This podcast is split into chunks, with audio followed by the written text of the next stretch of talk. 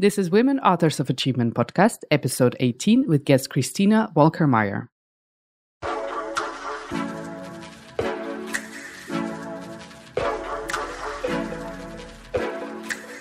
Hello, everyone. I'm your host, Daria Suvorova, and welcome to today's episode.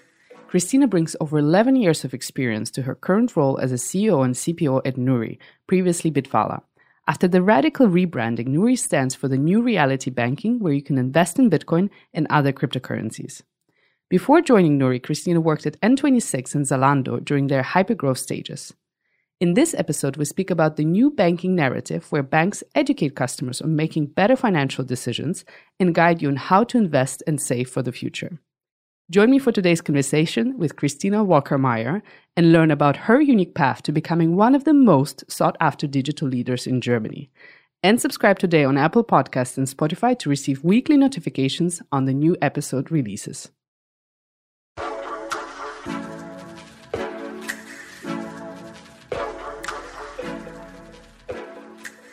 Christina, thank you so much for coming over to the studio and congratulations on the successful relaunch of Bitwala and introducing Nuri to the world. Thank you so much for your invitation. I'm looking very much forward to our conversation. So, today I would like to start with the big news, of course. And also, in one of your interviews, you said that money's worth is being redefined today, yet it's less tangible. So, we need to make it more easily understandable for the customer. I believe that this quote gives a bit of a glimpse into why rebranding happened, uh, but nonetheless, could you tell why you decided for such a radical relaunch? Well, I think we're actually entering a new world of banking um, because we can see there's a new financial system at the horizon, but it maybe has not yet arrived in our, you know, daily lives because we're still maybe paying our electricity bills through a very traditional bank account. However, when it comes to investment opportunities or opportunities, where do we actually park our money or actually let it grow? I think the traditional opportunities like just become less relevant, right? Because we can see that, for example, um, the interest rates that we get at traditional banks are almost non-existent anymore. However, in the world of blockchain based banking, um, decentralized finance, there's a lot of new opportunities arising. And um, yeah, I do believe that uh, it's not about like, you know, deciding for one world to go. It's about like bridging those worlds and actually benefit for the relevant use cases in the respective world. And uh, this is what we're doing with Nuri. We're actually building the bridge between the traditional world of finance and the decentralized world of finance or new financial opportunities based on the blockchain. Mm-hmm. However, based uh, on your question, so far, this world feels not accessible for the majority of people at this moment. Uh, and the reason for that is that it is very, very complicated, um, you know, to enter that world, to invest in it, to participate. For example, if you want to, I don't know, uh, benefit from lending out your stable coin, you have to uh, get a MetaMask wallet. You have to convert uh, your Ether into like you know stable coins, and then like use some liquidity protocols to invest it. And it's actually super super complicated. And we believe there's a lot of opportunity that should be accessible to everyone. Bitwala back in the days has been uh, one of the first players that made Bitcoin or crypto purchases super easy for everyone. And we just basically double down on that and open ourselves even further up.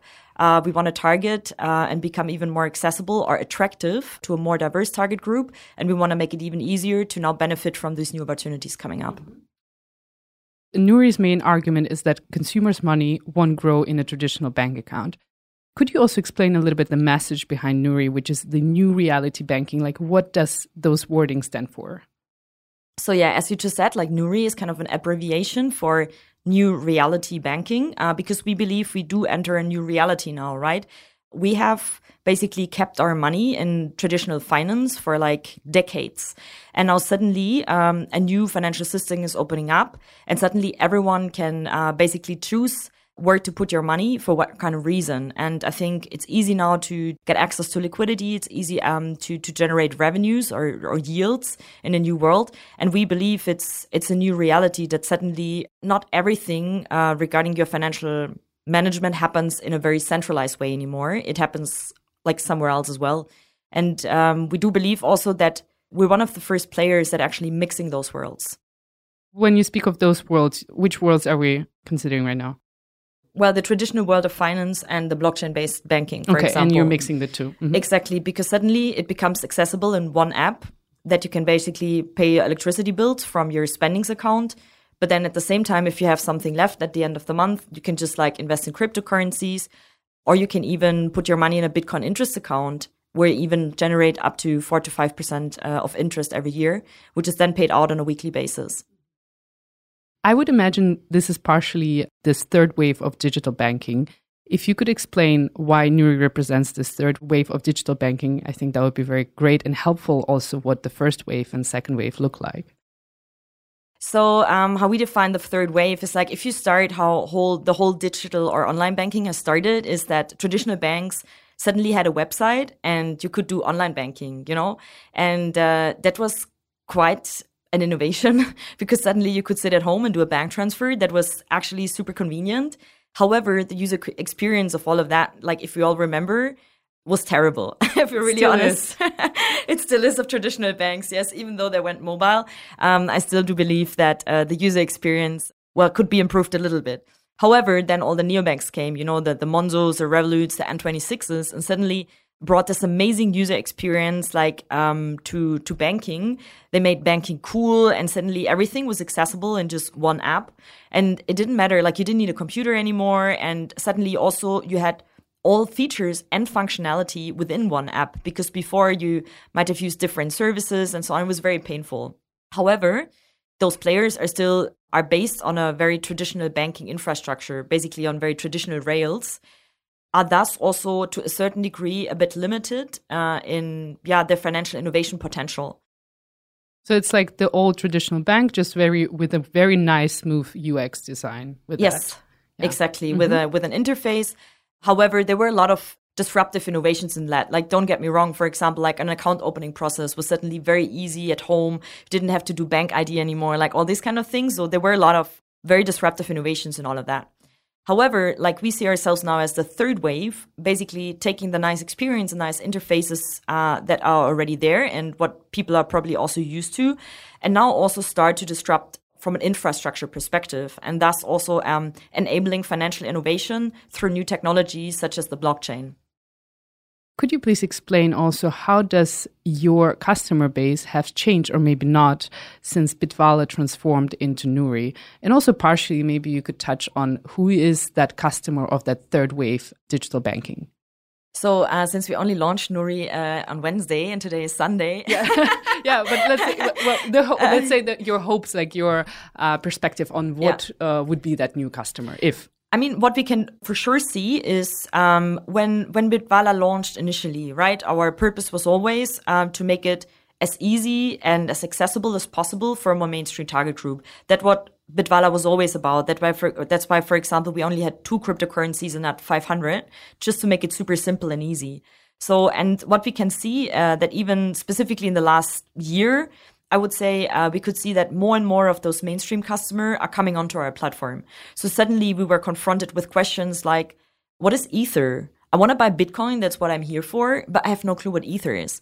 Or why do I have to create a wallet? I just want to buy a Bitcoin. You know, these kind of questions suddenly um, like came to us, so we could see clearly that our customer group is going more and more mainstream and suddenly we have to explain things differently we have to use different wording education and guidance gets way more important and so on. But also what we saw is um, that still or even if you if you check the numbers out there in in most cryptocurrency platforms that only like 10 15 maximum 15% of the user base is female. And that's already like very ambitious and usually the the numbers i see are rather around 10% and um, the reason for that is that also um, male and female or women and men tend to have a slightly different investment behavior. Versus like men are more um, occasion driven or more spontaneous and more maybe emotions driven in their investments.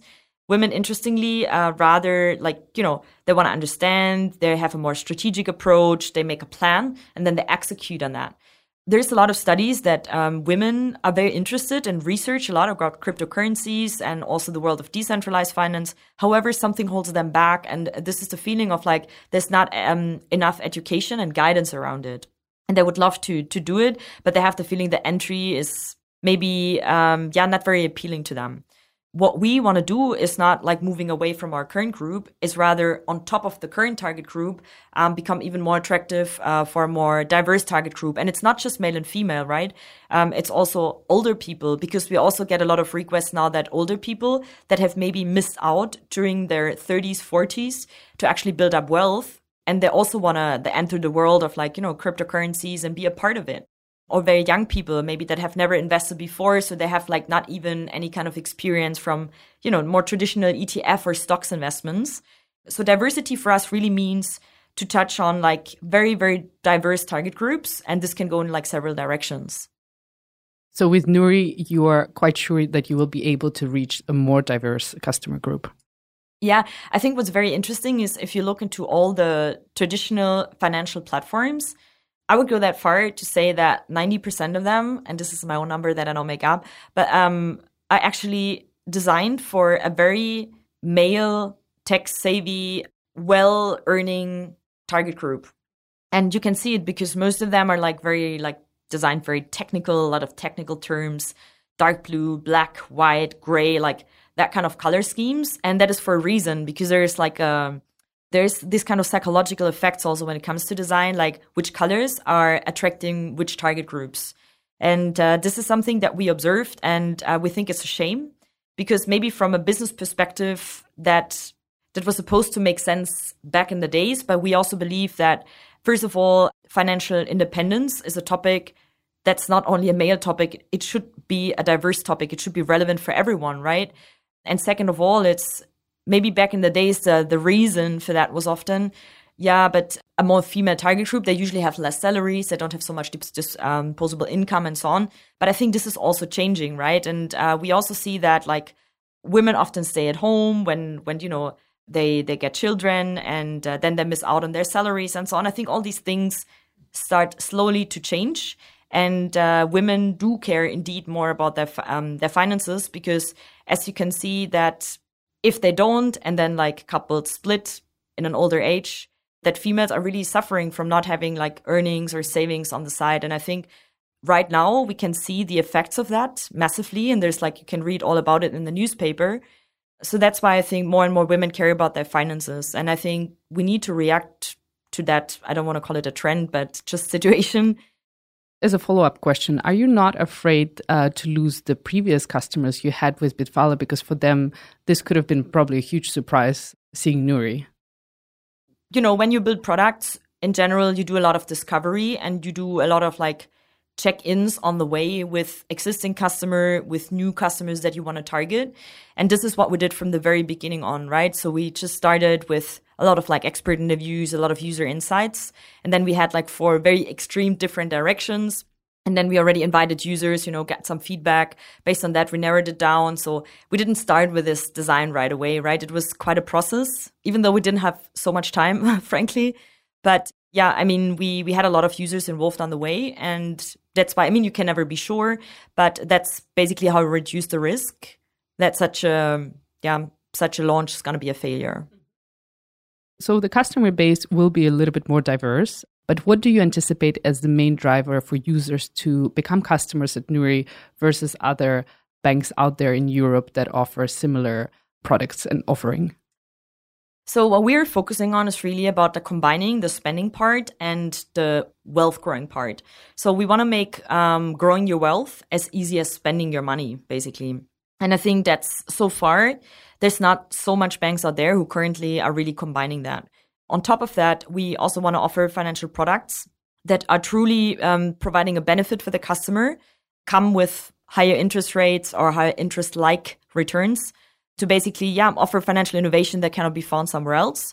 That's one part. But then on top of that, what we are focusing on um, is really on the more long term growth of your wealth instead of short term gambling because we can see a lot of neobanks start to integrate um, single stocks, single ETFs, and so on in their platforms. We can see Robinhood encouraging like youngsters to actually gamble with their little money that they have left aside. And this is something we really, really want to differentiate ourselves from because we believe if you target now a more mainstream target group, we have a lot of responsibility, right? Because these people maybe don't know what they're doing. And that's why you need to think twice what you offer to your customers.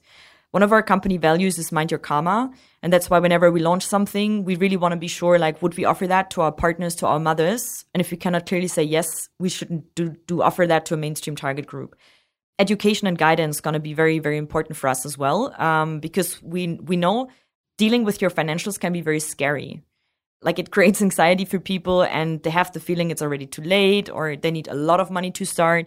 And it's all about like you know educating um, your consumer about how do you build up wealth that you can start with like a small amount and um, but also is it better to invest a big amount and try to beat the market which you will never do uh, normally not do on a on a on a long term but rather how can you benefit from a cost average effect if you do that for example every month?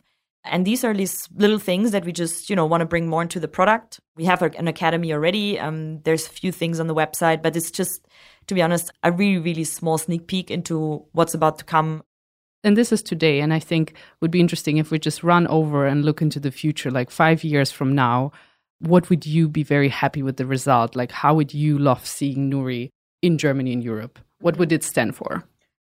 I would be very happy if we could say that we have a 50% female target group and this doesn't mean that we lose our male customers and we're really happy also to see the feedback from the existing existing target group so far. But to just show that we get more women into building up their wealth as well. I would be very happy about that. And then also, what from a product perspective is very important to us is as well that we um, make financial innovation accessible to everyone. So more people are basically invested in the world of decentralized finance, um, but also combine it with other um, financial investments. So we also believe still that like ETF like investments are very, very important it's a it's a mix of like you know investments but also like new new types of savings. And i think this is this is what we would be very very happy about. Sounds very exciting and very promising. So fingers crossed for that. Now uh, i would like christina to speak a little bit about you and to focus about your story. Having such a vast experience in product how do you find yourself today in the ceo seat? And do you miss working closer with the product team so um, yeah, as of today, I'm basically holding the CEO and the CPO title. so I'm still, of course, working with the product team, but of course, I don't have that much time anymore. Are you more like transitioning from the CPO to CEO? I mean, we're looking for a for a CPO, but we not rushing it because we want to look for the for the perfect person right now, and that can really like raise the bar from where we are today and yeah brings a very you know specific profile that we do have the feeling can really yeah bring the product team to the next level. Most likely it's going to take a little bit. And uh, the great thing is that we have um, you know also great leaders in the product team. So i have a great head of product great head of design. And um, yeah we're still wor- working fairly close together. But yeah i don't have so much time anymore. And i believe as a ceo in a perfect world you're not taking so much decisions anymore. But you rather make sure that you set up a really, really great leadership team and then you enable them. You create a situation where they can run autonomously as much as they can. Yeah. And I think this is this is the approach that I would like to have here to rather, you know, enable people have a good strategic framework so everyone knows where we are heading and why. And then people can take this as their direction and take it from there but therefore of course you need to you need to hire really really good leaders. You need to have good managers and good leaders at the same time and great team. And i think that's why i still invest a lot of time in like hiring. So i'm rather invest more time in hiring the right people in because this gives me more time for like you know other stuff later on because then you can rely on the people and can be sure to have the right talent in house and how did you get yourself ready for the c level roles? How do you equip yourself this is a very good question. I started to read all those books like The First 90 Days and so on. And it's, you know, there's quite nice advice, but I believe the most important preparation that I've done over the years is like investing in like myself in my own personal development, but also in the growth as me as a private person as well. And to make sure to set my own rules for success, what makes me happy or what what type of leader I want to be, and um, yeah, to just invest a lot of time in, in reflections as well. Since you mentioned you're at a very special time of your life, you're in this, so to speak, enlightenment period of your personal and professional development. Can you tell me what does it take to become a leader and not just a manager? Yeah, I do have to say that often in the former companies I've been, I've seen a lot of managers. But the reason for that is that in all those like, you know, tech companies, it's often that these companies are growing very, very fast. And what's ultimately happening is the most senior person of a certain team, even everyone has maybe never worked somewhere else before, is being promoted to, you know, the leader of the team because this is the person who knows the area the most and you can rely on them and you maybe often don't have the time to find the right leader for the team. And that's why a lot of people are going to be promoted very, very fast into some positions because they're doing a great job in the field. But they maybe don't even have the time to grow into these positions like as a as a person. And I believe that if you don't invest enough time in yourself, first of all, getting to know yourself better, getting to know your strengths, your weaknesses, your triggers, be honest to yourself, be honest about your weaknesses towards others as well, have this inner strength to do that even, I believe you will end up as a manager because you somehow lack the knowledge about yourself to a certain degree. And if you don't even know yourself, it's really, really also hard to help others. Um, because there's maybe some nuances that you even miss between the lines. It's not only, you know, about the it's not only about the skills that people bring to work. I think these days we see that soft skills are more important, attitude is very important, how to how you represent yourself in a meeting. How did you, Christina, for yourself, how did you foster this personal development? Like what is the maybe three things that you did that you really then understood and reflected upon yourself? I think the most eye-opening moment for me was when I did the Gallup Strength Finder test. It's a test you can do it for I don't know 17 euro online, and you get your top five strengths. And that was for me a really, really eye opening moment. Um, what, first of all, are my five strengths? So the strengths are basically if you're a right hander, you can write with the right hand and it's very nice and very, very easy and very fast. And you have your left hand. And if you invest a lot of time into writing with the left hand, at some point you can write with the left hand, but it will never be as beautiful or as fast or as smooth like with your right hand. And this is what this idea of the strength finder is about, right? Figure out what your strengths are, and this is your right hand and don't invest so much time into things which are maybe your left hand. Because yes you can practice and practice but you will never be as good as you know what the stuff that you're born for. And learning about those five strengths um, was for me very very groundbreaking because from that moment on i didn't torture myself anymore for stuff that doesn't come natural to me which i also had to do in my job and sometimes you have to do things but i just didn't focus so much on them if you could a little bit like open up, could you tell some of your strengths and maybe weaknesses, just so we have an idea of? So my number one strength was indeed um, strategic, and this also like was explained like that you usually see the bigger picture and you can break it down into like different smaller pieces, and you usually tend to think in patterns and you can structure very complex topics very quickly. So you see very clearly through and can see the parts of it. And when I read through it, it suddenly gave me a vocabulary on what I'm good at. And suddenly now I know that you can just throw me literally in all topics I don't have a clue about. But I can, what I can do is like extract the big thing and then like break it down into maybe subtopics, start prioritizing them and so on. Like it brings a little bit clarity and structure. And it doesn't matter actually what topic it is. You can also help others with their complex topics. One of the topics that obviously is my strength, which I felt really bad about is competition. Because, you know, in our world, competition means always like, ah, this is a competitive person, don't work with them, you know, because they're like, they're assholes and so on, you know. So it has a very negative connotation, so to say. And I grew up with older brothers, right? I mean, you have to competitive yeah. if you want to have a piece of food at the end of the dinner.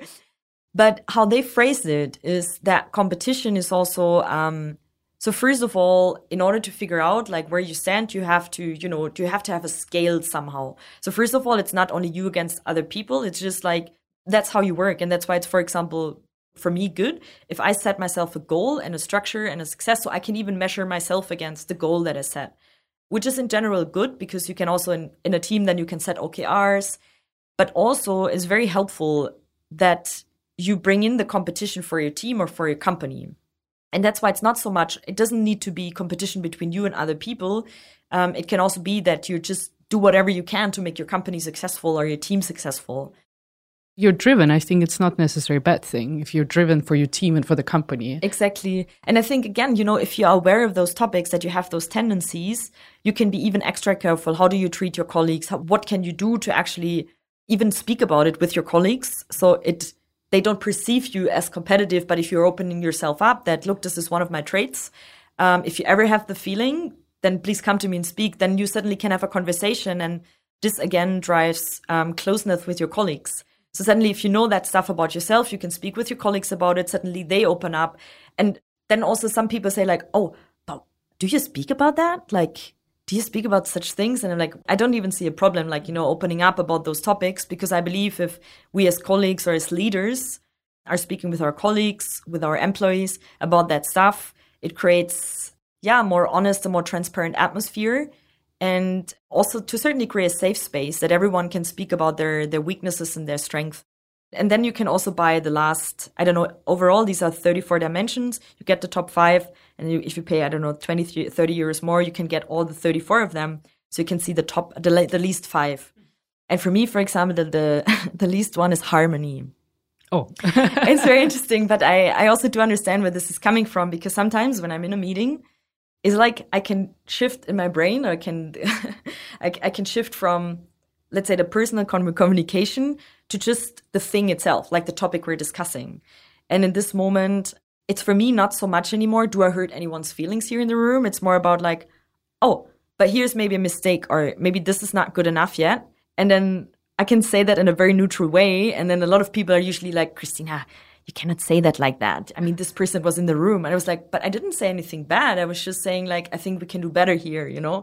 But in this moment, at Zalando, we had a, we had a head of HR. She was a coach for that actually. And she explained to me, she was like, in this moment, it's just, you can switch from, yeah, the very neutral evaluation of a thing and just ignore the whole feelings in the room. And a lot of people usually rather tend to not give feedback or not say anything because they have the feeling they would affect the harmony in the room. And this is something that I don't necessarily pay attention on my second my second strength by the way is empathy.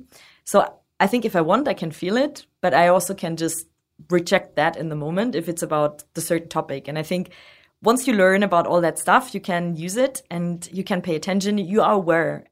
And you can reflect and understand yourself better. I think it's even best for the harmony of also other people. You know, that, look, I'm lacking at this. I'm very yeah. sorry, just just in advance. And as a leader, then you did all those personal development exercises and trainings. What kind of leader you are? What was your conclusion? Yeah, I spent a really, really long time to like figuring a lot of that stuff out myself. I went on a sabbatical. I went on a like 10 days meditation retreat in silence. And these are all moments where you really get to the core of yourself. And afterwards, like, there's not a lot of things that can get to you anymore because you know yourself so well. And like, even when people judge you and so on, like, I think you have to always take this with a little bit of humor then, because at some point now, when some people start judging me, and I receive that still often that people tell me you should do it this way and this is what you should not say and so on. We just talked about it earlier.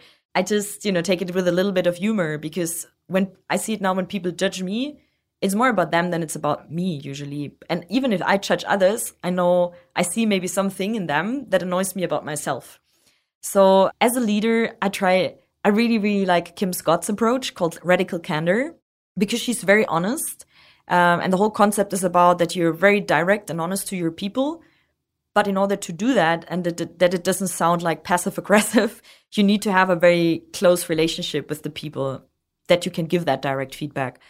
And this is something I think also everyone who has worked with me knows that I'm super, super direct because often I also don't have a lot of time just not disrespectful or something, but it's just very clear. Like I don't put it in like a thousands of words, but it just say, hey, in this moment, I think maybe you could have, or maybe next time you could do this and this and this. But I just say it, right? Um, and but I also, it's very important for me that like everyone who works for me can come to me and can challenge me as well. So I have a lot of colleagues that come to me or send me Slack messages and said like, I don't agree with this, or um, I would like to do that we do it that way. And then we have a conversation about it because for me, it's important. I don't expect everyone agreeing with decisions that I take, but it's important for me that people understand why we take them. And this is possible because you have a very close oftentimes personal relationship with those people, that there is this two way feedback. Yes, exactly. So also when I transitioned into the CEO role, you know, I'm only at Nuri um, since September and we were already in lockdown so i i haven't had the chance until now to really meet everyone in the company in person right i met most of them through you know google hangouts or like in larger meetings and so on but i haven't spoken to every single person and that's why for example i also offered everyone to just like you know book a 15 minutes coffee chat with me how many employees are uh, so right now we're like around 110 or something like that whole week of meetings. I mean, obviously not everyone did. I mean, to be honest, um, I think with most, I somehow also had touch points along the way. But um, a lot of people did that, and uh, that made me actually very happy because, you know, I'm really interested in like understanding what people think of this change, what are their concerns, what are their fears.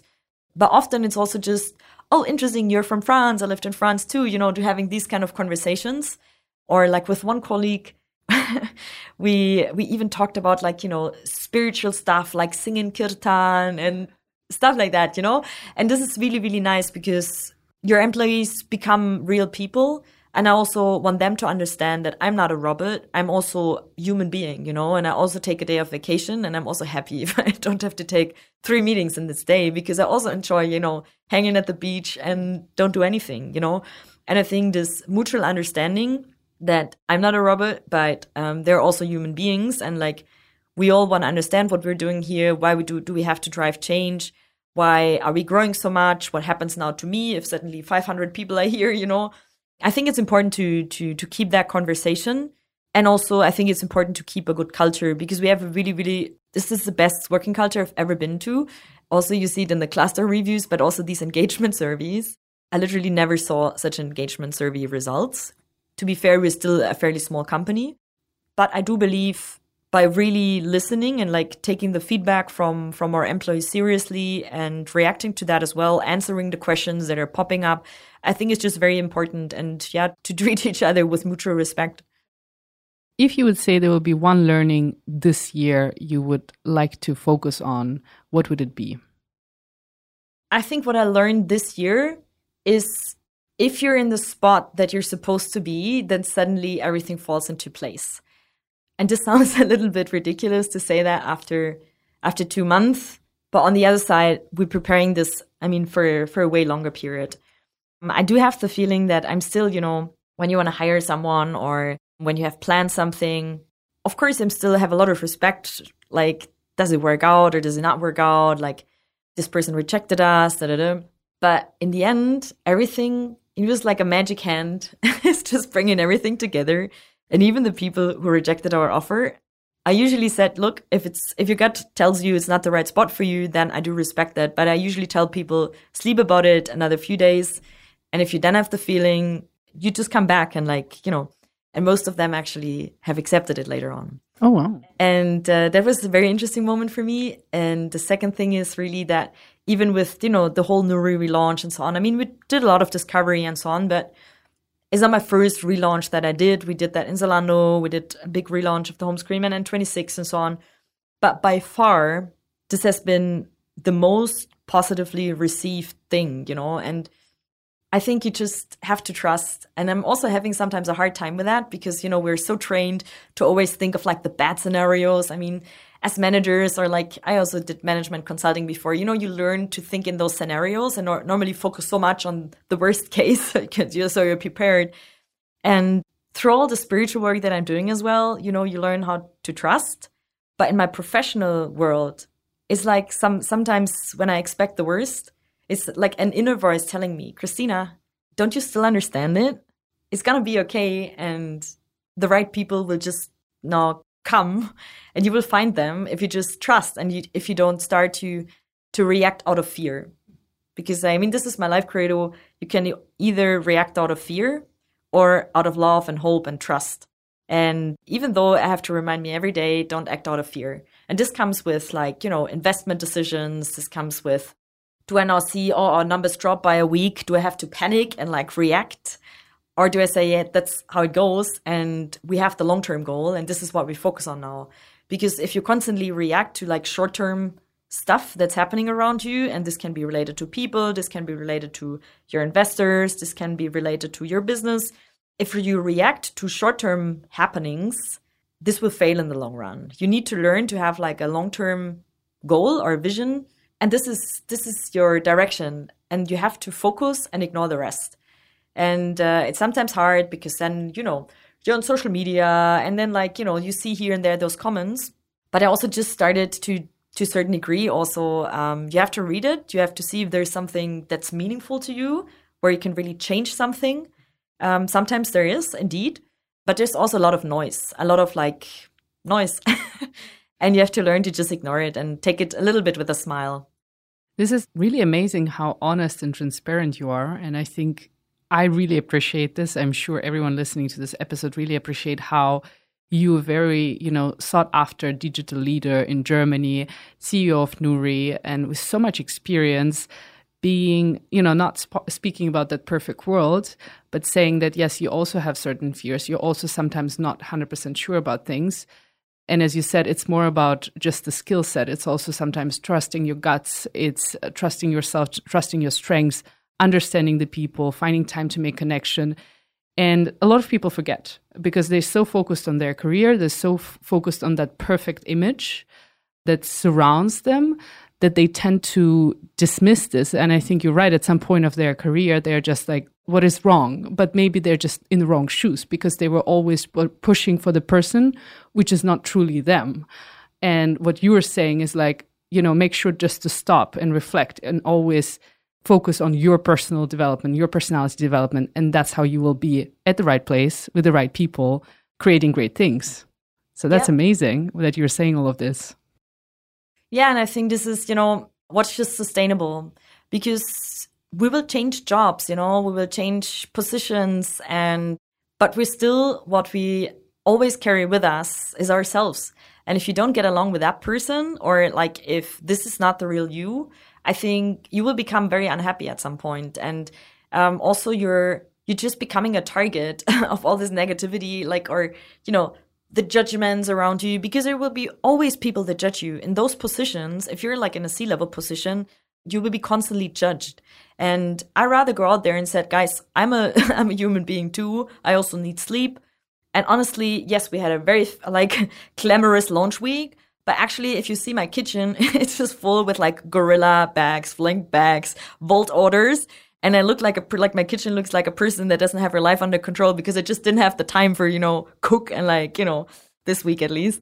And I think, you know, this is also, uh, sometimes I'm, I'm, I'm also joking about that stuff because we're also just normal people. And I think some, sometimes people put you on such a podest because they, everyone wants to see what they want to see and you don't, you cannot influence that some people like they put you on a throne and think, oh my God, this is the most perfect person. And I'm like, no, I'm not.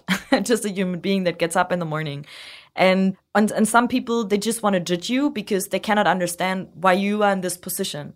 Why is this person there? Like she doesn't even have X, Y of that years of experience as a CEO. Like why is this person like she only has been a CPO for like da da da month and so on. She's not even coming from the crypto field. Like what does she even want there? And I you know I also get a lot of that judgment, but the reason why I'm there and maybe a person who has been in the crypto scene for 10 years or like 10 years, a, I don't know, manager or something like that is not there. is not there is maybe because there's lacking something else, you know, and this is what I just want to make very visible. A lot of people just focus so much on like skills and reading and they're unaware like what's going on in the media, this company does this, there's this trend and so on.